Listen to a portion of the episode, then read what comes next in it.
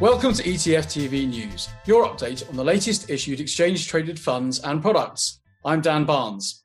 Joining me today is Debbie Fuhr of ETFGI and David Botset, Head of Equity and Fixed Income Product and Strategy at Charles Schwab Investment Management. Debbie, David, welcome to the show. Thank you. Great to be here. Thanks for having me. Debbie, if we can start with you, can you give us an update on the latest products that were issued over the previous week? So last week was pretty quiet. There were only 17 new listings from 13 issuers. Two of them were fixed income, four were on crypto, so we're seeing a lot of interest there. 11 were equity, three were active, ESG, thematics, and one dividend ETF this week. David, turning to you, is now a good time to invest in dividends?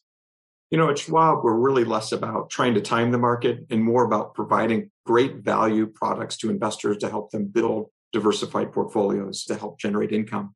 And that's why we think it's a good time to bring the Schwab International Dividend Equity ETF to market that we launched just last week.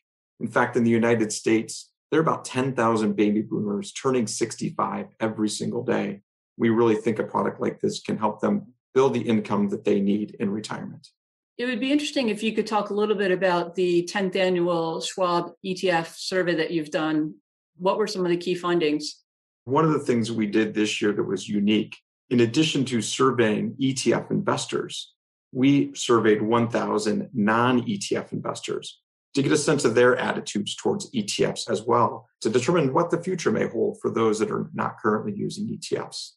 Across the survey, participants were ages 25 to 75 with at least $25,000 in investable assets. Of those 1,500 that we surveyed that are ETF investors, they've indicated that they've either purchased or sold an ETF in the past two years, compared to the thousand that are non ETF investors. They have not purchased or sold an ETF in the past two years.